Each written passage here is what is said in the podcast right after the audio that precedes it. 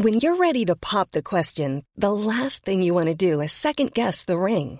At Bluenile.com, you can design a one of a kind ring with the ease and convenience of shopping online. Choose your diamond and setting. When you find the one, you'll get it delivered right to your door. Go to Bluenile.com and use promo code LISTEN to get $50 off your purchase of $500 or more. That's code LISTEN at Bluenile.com for $50 off your purchase. Bluenile.com code LISTEN. Finding your perfect home was hard, but thanks to Burrow, furnishing it has never been easier. Burrow's easy to assemble modular sofas and sectionals are made from premium, durable materials, including stain and scratch resistant fabrics. So they're not just comfortable and stylish, they're built to last. Plus, every single Burrow order ships free right to your door. Right now, get 15% off your first order at burrow.com slash ACAST. That's 15% off at burrow.com slash ACAST. In 1997, an African American civil rights activist listened to a 13 year old girl describe her sexual assault. Tarana Burke says she didn't know what to say to her at the time, even though she'd been a survivor of sexual assault herself. Almost 10 years later, in 2006, she coined a term that she hoped would create empowerment through empathy. She realised you could create an immediate connection between people by saying, Me too. This is a movement about healing.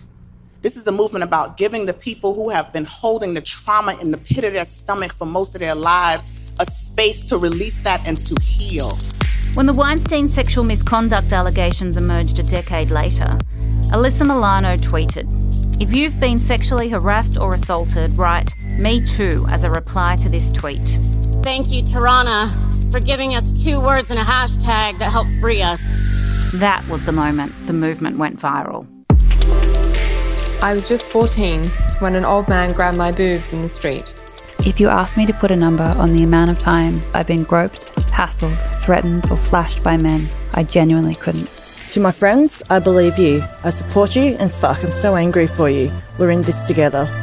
What happened to me behind the scenes happens to all of us in this society, and that cannot stand, and it will not stand. Since then, Hollywood stars, theatre directors, businessmen, and politicians have all been implicated in sexual harassment scandals. The head of the Academy, which awards the Nobel Prize in Literature, has resigned over her handling of sexual misconduct allegations. Today, authorities file criminal charges against filmmaker Harvey Weinstein. Some have been charged, others jailed.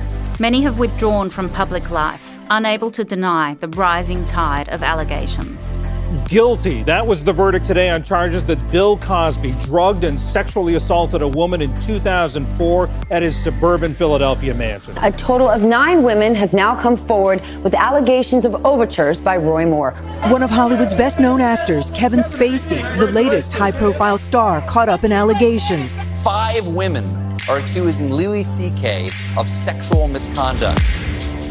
The MeToo hashtag has showcased how prevalent sexual harassment and assault is in our society, and social media has continued to be a driving force. In Hollywood, we saw 300 women start the Time's Up Anti Harassment Coalition, starting a new hashtag to help call out bad behaviour.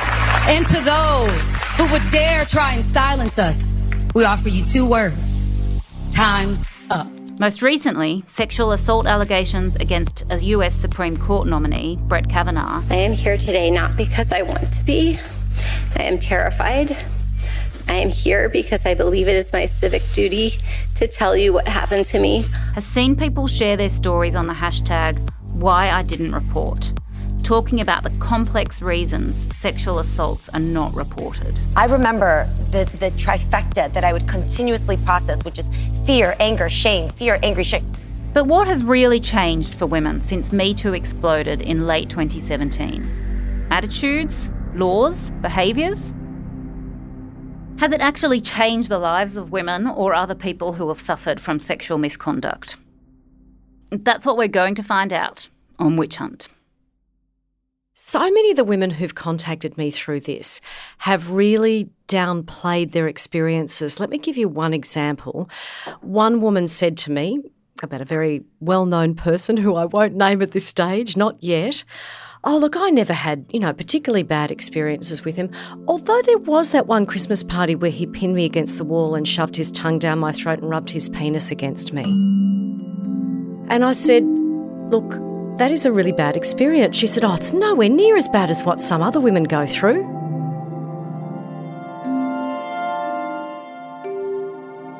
I'm Gabrielle Jackson. I'm Steph Harmon. Our first guest today is Tracey Spicer. Tracey became one of the more prominent figures of the Me Too movement in Australia after she called for women to share their stories of sexual misconduct. She's also launched a non-profit foundation, Now Australia, which gives practical legal advice and counselling to people across the country who've experienced workplace harassment and assault. Welcome, Tracey. Oh, it's great to be here. Thank you. So, we have called the this podcast Witch Hunt. I love that name. I've been thinking about the irony of it. Yes. That, you know, journalists doing Me Too stories are being accused of being on a witch hunt, but women have been silenced for centuries and burned and drowned as witches. So that is a brilliant name. Congratulations. Yay! Tracey, towards the end of last year, you sent out a tweet. Um, the tweet was calling for women who had experienced assault, harassment, to share their stories with you.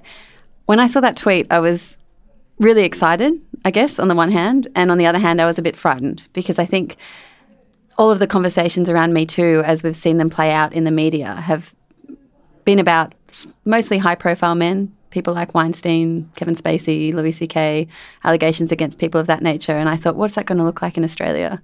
And what don't we know? And how's this going to play out? What's your experience been since then? What happened?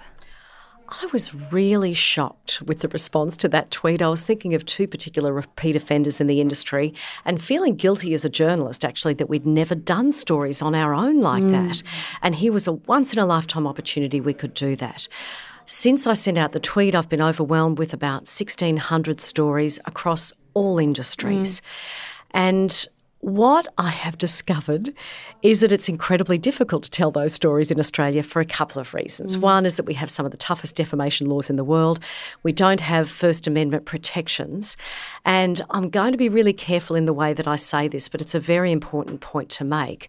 We need to do these stories robustly and there are some media organisations who are now backing away from doing those stories because the allegations have become too close to their own executives. Wow. Now, this is the problem we're facing as part of the backlash. It's within the industry as well as being from people outside of the industry that fear losing their power as executives. The other thing is, and you would have found this, Steph, because you've spoken to a lot of these women, um, a lot they're very emotionally fragile, mm. and you want to protect them through the process as well without re-traumatizing them. So it necessarily has to be a long process, not only because of legal considerations, but because of emotional considerations as well. Yeah.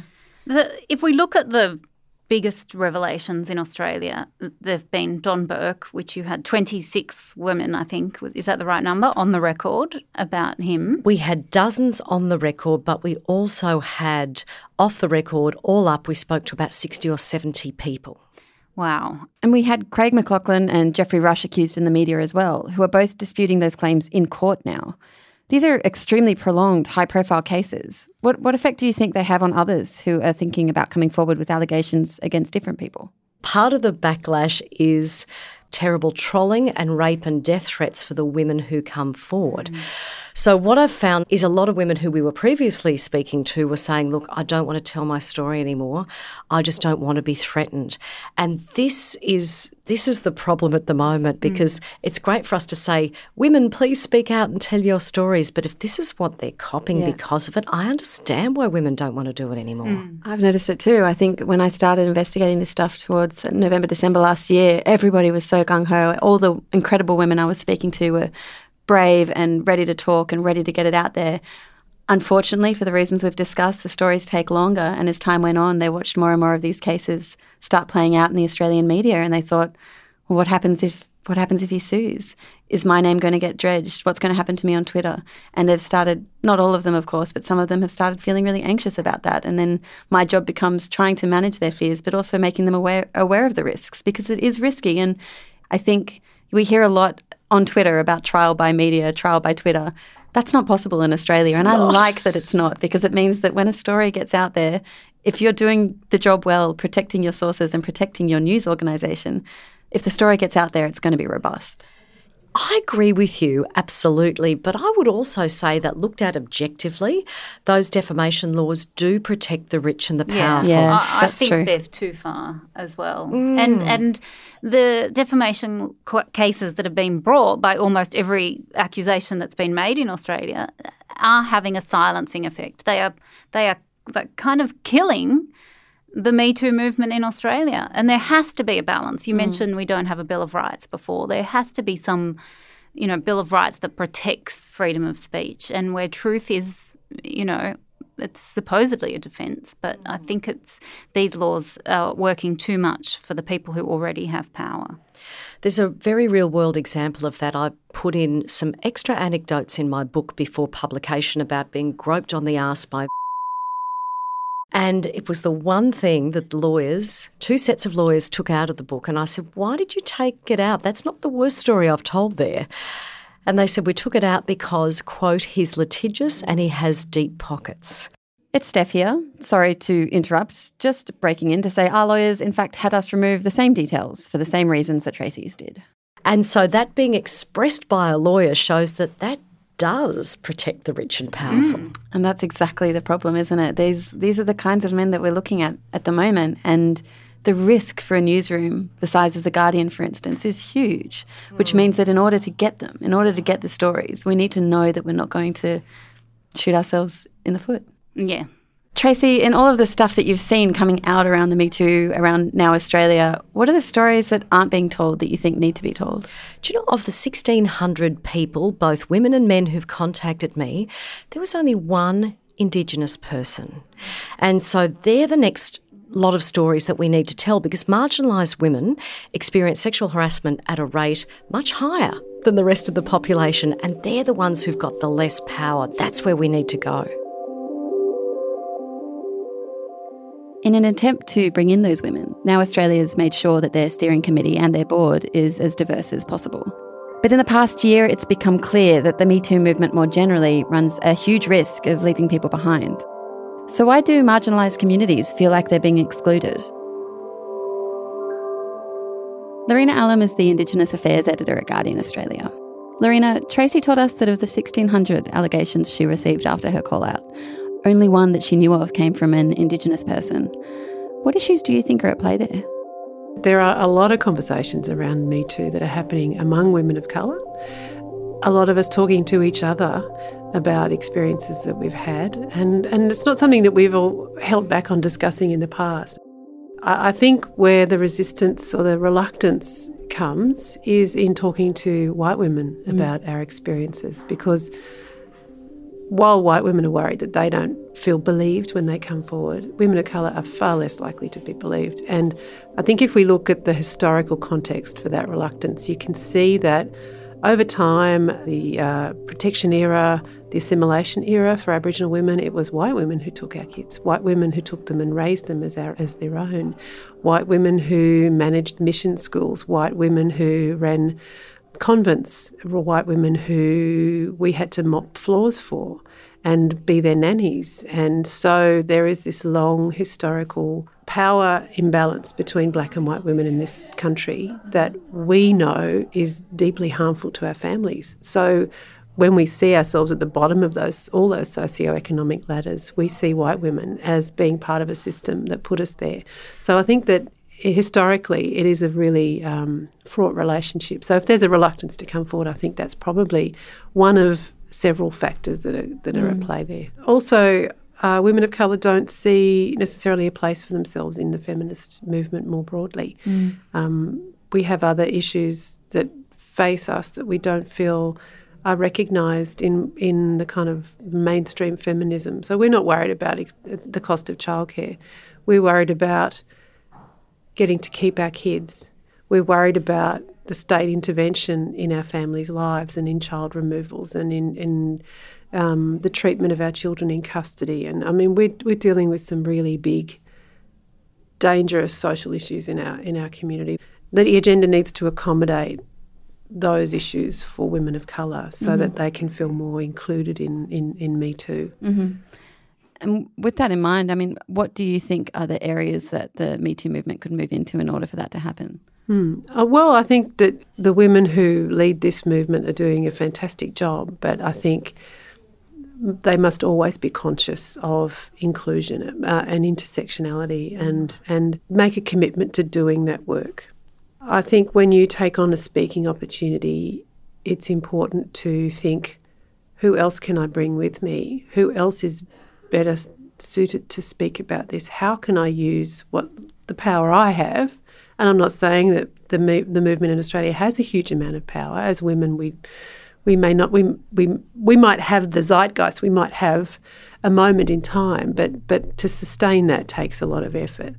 Um, so I appreciate that the space is limited, but that shouldn't be a reason not to find a way to include other voices and to say, hang on, maybe now is an opportunity to talk about child removals and, and maybe we can privilege some voices of women from remote areas about what life's like for them and what are the issues for them.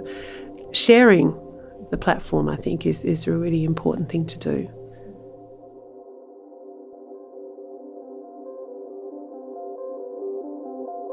As a woman of color with a 13 year old brown son, what I need is to not feel afraid every time he leaves the house that he's going to be shot by a racist policeman. I mean, that's what I need.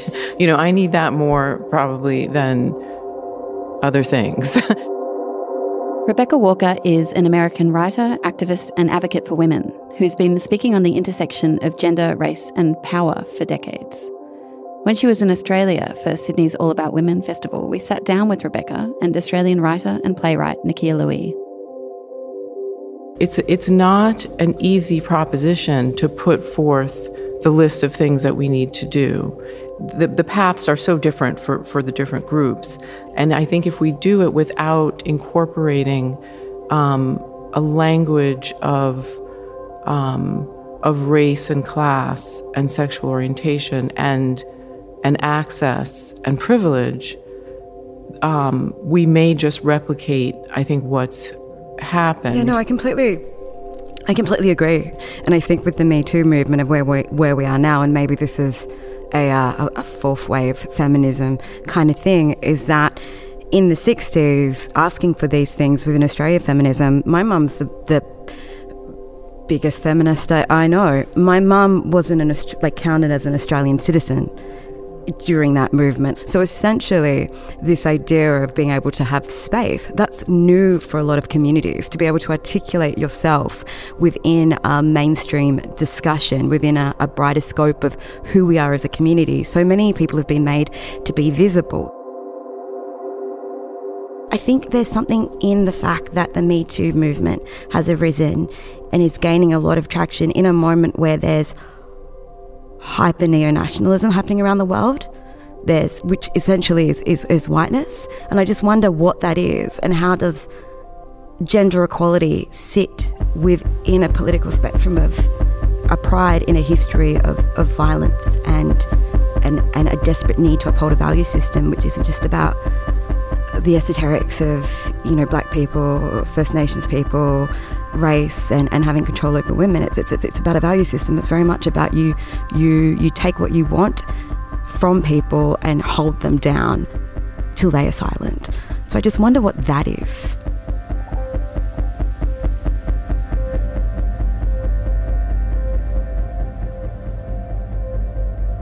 So here we are. we we know that there's widespread sexual harassment at work, there's violence against women in the community.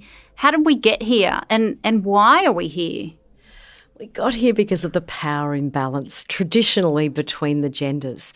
But we can fix these things. And we're seeing huge cultural shifts at the moment. Some of the practical things we can do is to look at the legal system, which hasn't kept up with social mores. Things like a six month statute of limitations for civil charges. That's ridiculous. People take longer than six months to get their heads around what do I do? I'm being serially sexually harassed or I'm being, you know, indecently assaulted in the street. What do I do? Where do I go? It takes people a lot longer to speak out about that kind of stuff. There's a lot of things we could do in the Fair Work Act to change that. We need to increase penalties as well for people who are the perpetrators. So, the exciting thing about this discussion is there are levers that can be pulled, and there are people willing to pull those levers. And I think beyond the the legal system, there's also micro changes that seem to be happening. There's changes happening in homes to the way that children are being raised and the way they're understanding their gender and each other's gender and how to respect each other. There's changes happening in the way that we conceive of masculinity and, and what, what it means to be a good man. I, I think these conversations that are happening more and more because of this movement are going down all of these extremely helpful tangents. We saw it when the Aziz Ansari case came out. One of the, you know, the most tangential to the Me Too movement, but it w- was to me one of the most interesting discussions about consent and what that means in the 21st century. Yeah, that's one of the big things that now Australia wants to do is to get those education kind of programs into workplaces and into schools about consent, about what sexual harassment is and what you can do about it if it happens, and also about that nuance in mm. dating and relationships and sex because things are moving very quickly. On Witch Hunt, we'll be covering some of the issues we touched on today in depth, including the legal system, the political system, intersectionality, and consent, as we unravel what's changed since Me Too went viral and what needs to happen next. Next time on Witch Hunt, we're talking about sexual harassment in the workplace. I have to say, when it happens to you, you feel so shocked and so invaded that you don't respond necessarily in the way you normally would. Thanks for listening to Witch Hunt. You can find us on iTunes or wherever you get your favourite podcasts from, or visit www.theguardian.com slash witch hunt podcasts slash just visit The Guardian and go for it. Just Google witch hunt, guys. Come on and leave us a review.